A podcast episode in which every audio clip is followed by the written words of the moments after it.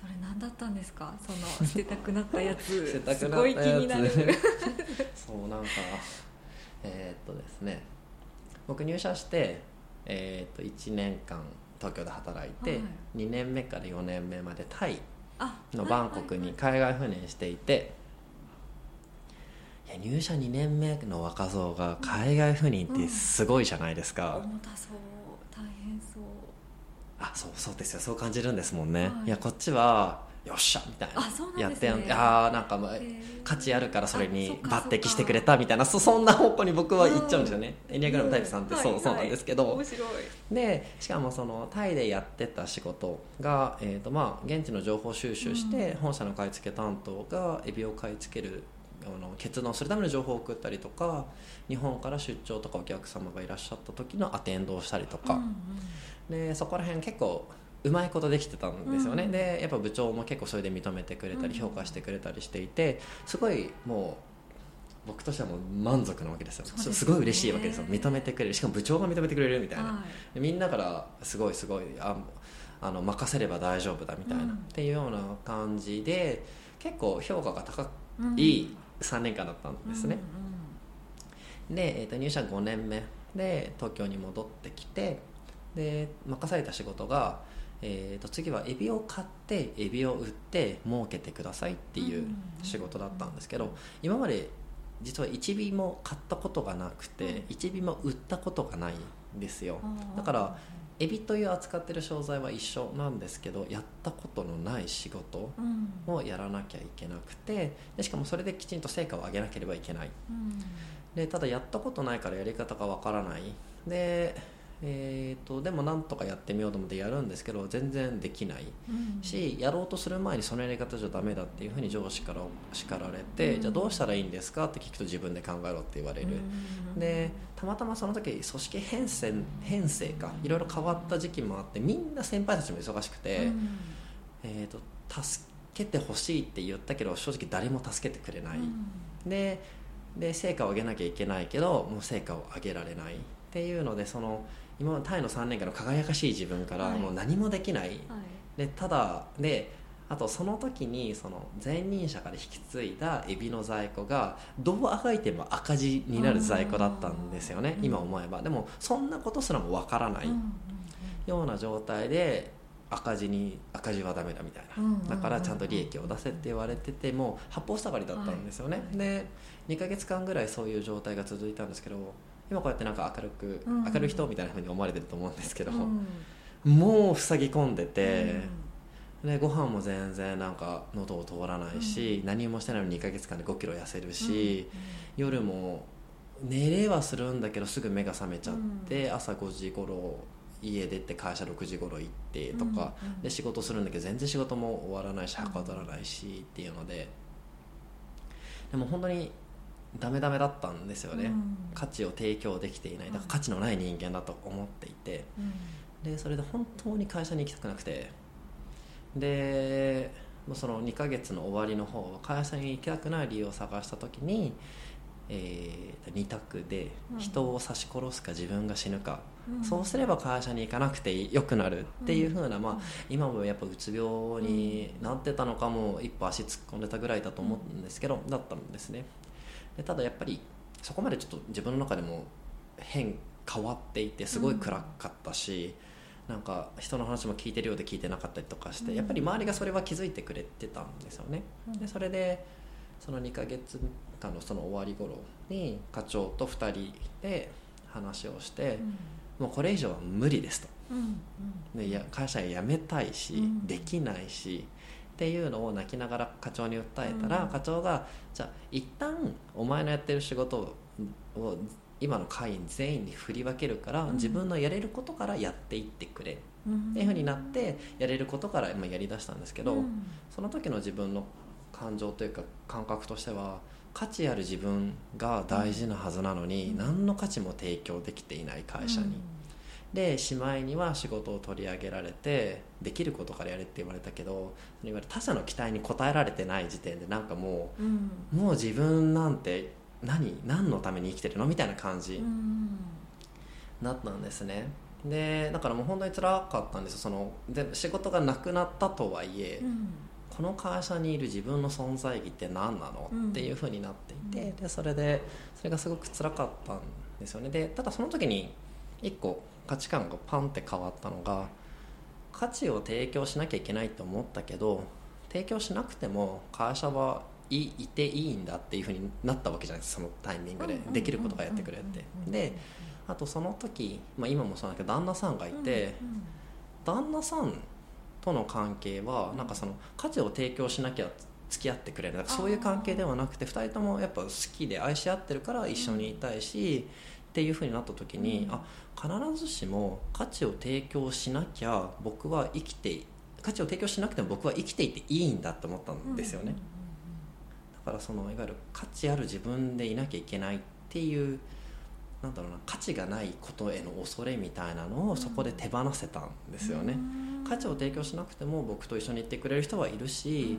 会社でも価値を提供しなくてもこうやっていさせて、まあそまあ、今思うとそれはちょっと会社が甘えでもあるんですけど、うん。それでも大丈夫なんだっていうのにそこで気づいてから、自分がすごいと思われなくてもいいんだなって思って、えー、すごい変化ですね。そうなんですそうなんです、えーじゃあその旦那さんの存在がすごくもうありました。大きかったですね。それがなかったらまだ腐ってたかもしれないですね。そうですね。そうか。そうなんです。いう新しい価値観っていうのかなそういうものに旦那さんが気づかせてくれたというかその存在があったからそれにそうですね。気づいた旦那さんがいたからなんだろうななんかまあもう最悪もう全部うん。なんだろうなもうみなんだろうな何もかもなくなっていてもうん。多分旦那さんは僕を受け止めてくれるだろうなっていう安心感もあっうん。たしまあ最悪の最悪もどうなっても多分旦那さんはうん。なんだろう受け入れてくれるというか、っうん。て思ったからだと思います、いや恥ずかいしい話 そうですか。体が体が熱くなってきちゃった。私ちょっと泣きそう。すごい素敵。へええそうなんですね。そうなんです。はい。じゃあもう今は自分のなんで承認欲求じゃないですけどそういうのがはいはいはい。満たされなくても満足してるみたいなそうですね。自分の承認欲求が満たされなくてもいいやって感じですかね。うん。でだからやっぱり仕事をしてただやっぱり今いるところはやっぱり胃病買って胃病売ってうん。利益を出しなさい。で毎月毎月これだけ利益を出してねっていう目標があるんですけどそのなんだろうなそのエビを買う時もエビを売る時もあといろいろな業務やってる時も、うん。なんかこれをやったらこの人が嬉しくなるとか、うん。この人が仕事がもうちょっと今までの時間内でもう一個できるようになる効率的になるとか、そういうことそういうふうなモチベーションでやっているんですよね。だから例えばこれのエビ売って僕が何千万も受けました、うん。どうやみたいな感じではもうないんですよ。ねだから逆にそこに全然固執していないはいはいはい。状態ですね、ああ結果出たねみたいな。っていうなんかだからあんまその結果を出たことで自分すごいでしょっていう視点がはい。なくなった感じですかね,、そうですね。はい、今までじ自分のために仕事をしていたのが、うん。人のためにし仕事をするようになって、それが表面上だけじゃなくてちゃんと心からそう思って仕事できるようになったっていう感じですかね。その昔もやっぱり人のために仕事をしてるとか表面的には言ってたんですよ、うん。そっちの方が綺麗に映るし、うん。すごいでしょって思われるし、うん。でも根底には自分すごいでしょって思われたいがゆえの行動だったんですけどそれが自分すごいでしょなんてもういらないやみたいなうん。なくてもいいやってなっちゃってだからじゃあ人のための仕事だなこれはっていう風になりました。じゃあ今すごいいい感じ自分の中ではいい感じですね。そうですね。うん。今コーチングってどんな風にやってるんですか？どんな風にっていうのは。どんなところからあ募集？集客とかってことですか？えー、と大きく、まあ、2つ。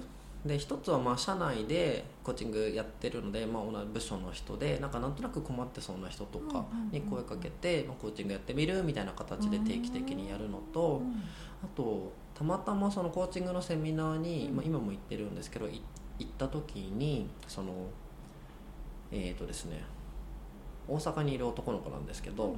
あの YouTuber でもあり、うんうんなんか副業ですごいちょっと YouTube 副業 YouTuber きあと筋トレ YouTuber で有名な子が、まあ、一緒にセミナーを受けてて、うんでやっぱりまあ結構有名なので,、うん。で YouTube 上でも結構コーチングがとかって言ってるので、うん彼にその彼のリスナーたの方たちが結構彼にコーチングをしてくださいって申し込んでるんですよね。でただコーチングって時間の切り売りのはい。ことなので、やっぱり一人でやるには限界があって、うん。一人でさばくにはやっぱりちょっともう時間が足りないうん。から、えーとえー、とコーチを募集してたんですよね。でその時にたまたま彼に声をかけてもらって「あのあっくんさんおすぎさんコーチングやってくれませんか?」って言われてでそれで「あいいよじゃあやる」って言ってやったのでそこから、えー、と本当にそっちから本当にミス知らずのうん方が、うんえー、となんだろうコーチングの申し込みがあってでそれでやることもありますね。うん。どうですか？やってみて。人にこうやってみるっていうことを経験して。えー、とすごいコーチングってやっぱり学んだだけじゃうん。ダメだなと思っていて、やっぱり使っていや自分もコーチとしてやっていくことでコーチングのスキルとかが磨かれていくんだなっていうのを感じたので。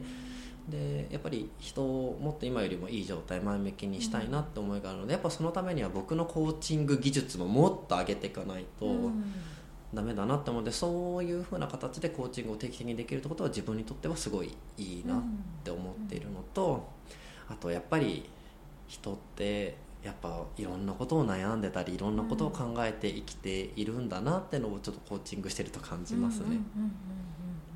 それはありますよね、なんか最近コーチングとか、まあ、キャリアカウンセラーとかもそうですけど、はいはいはいはい。すごくそういう言葉がツイッターとかそうでもね。話題になってたりなんか流行ってるって言うとあれですけど、まあ多分知られつつ知らあるれななんだろうな広がっている感じですかね。みたいななんかコーチングって何みたいなのをうん、よく言われるけど私自身も正直コーチングってなんて言えばいいんだろうみたいな。結構一言で言うのは難しいんですよね、うんでコーチングって何ドーンっていう感じで言えなくて、うんやっぱりどちらかというとコーチングを受けるといろんな気づきがあって、うん。その気づきがあることで前向きになったりとかじゃあ明日からこれをこういう行動をして人生を変えていこうとか、あ僕ってこういう価値観で生きてきたんだなっていう気づきが生まれたりとか、なんでこんなモヤモヤしてるなんでこんな僕はい怒りの感情がすごい出てきたんだろう、うん。不安な感情がすごい出てきたんだろうっていうのが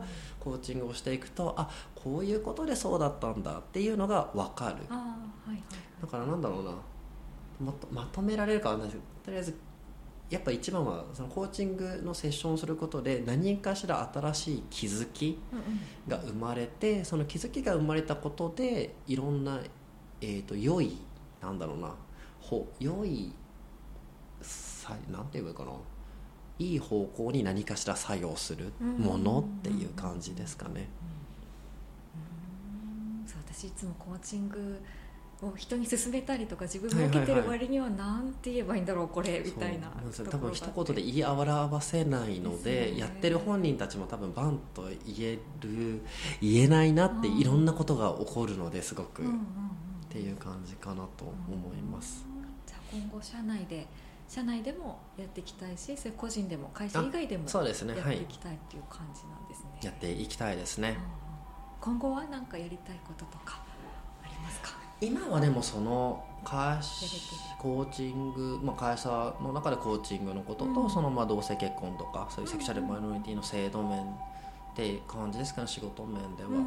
プライベートはやっぱり旦那さんがベトナム人なんですよ、うん。で僕は日本人で一緒に住むっていうのが結構難しくて、ベトナムっていう国でも日本という国でもどちらも同性結婚が認められていないんですね、で、まあ、僕がベトナムに行ってもいいし彼が日本に来てもいいんですけど、うん。一応国の違うところに住むってことはそこの国で何かしらのやっぱビザを取らなきゃいけないと、うんうんうんその国にはいられない、うん。でまあ今の2人で言うと多分一番簡単に取れるのはワーキングビザなんですけど、でもワーキングビザって働いてないとうん。ビザが下りないってなると、まあ、もちろんずっと働き続ければいいと思うんですけど、うん。まあ、クビになるかもしれないし、仕事できない体になっちゃうかもしれないし、じゃあ607080になっても働き続けるの？っていうとそれも多分違うだろうなってなった時に、そのビザが切られた瞬間にまた2人とも離れ離れになっちゃう。っていうのは嫌だねっていう話をしていて。だからそうなるとやっぱり同性結婚、うん。まあ、結婚することによる配偶者ビザみたいなのが欲しいんですよ。そうすればそのビザがあれば結婚している間はうん。一緒に住める一緒の場所にいられるので、なので、まあ、同性結婚を認める国で、まあ、どっちかが、まあ、永住権なり市民権なりを取って、うんその国で結婚すれば、まあ、その国にはいられるなっていうのをちょっと今考えて模索して、うんでもただなかなか難しくてやっぱりまだできてないことなので、うん。そういうことがなんかいずれできればなと思ってます。うんそっかじゃあビザの心配することなくいられるそうですね。一緒にいたいってことですかね。なるほど。では最後にですねリスナーの方へのメッセージを。あリスナーの方へのメッセージ。リスナーの方へのメッセージでかもいいし旦那さんへのメッセージでもいいし何かそういう何でも。あえっとね 全然ぜ今までの話全然ぶった切るんですけど、はい。そうあの僕ポッドキャストをやっていて、はいはい。あのえっと淳と杉のラジオっていうのをやっていてもう今年1月始めたんでもうね10 8ヶ月9ヶ月になるんですけど、うんうんあのアートワークあるじゃないですか、はいはいはいはい。あのロゴみたいな、はいはい。あれがもうマジでシンプルなんですよ。で文字だけ。そう淳に聞くとあんまりなんかそこら辺気にしないから今のままでいいいいよって言うんですけど僕はなんかいやなんかもうちょっと2人の特色が出るような何かにしたらいいなと思いつつでも僕は全然絵を描く才能とかも何もなくて、うんだからなんかそういうの書いてくる人いないかなっていう募集をしたい ですね。そうで、えー、と書いて。くれた方には、うんまあね、今度僕でよければコーチングをねあのしますのでぜひともっていうのをそう言おうと思ってたえー、ので、面白い。ぜひとも誰かアートワーク募集中です。誰かそうアートワーク募集中です。そうへー。漏れなく採用された方には 必要ないかもしれないけど僕がコーチングします。オンラインでも対面でもどっちでもやりますっていう。はい。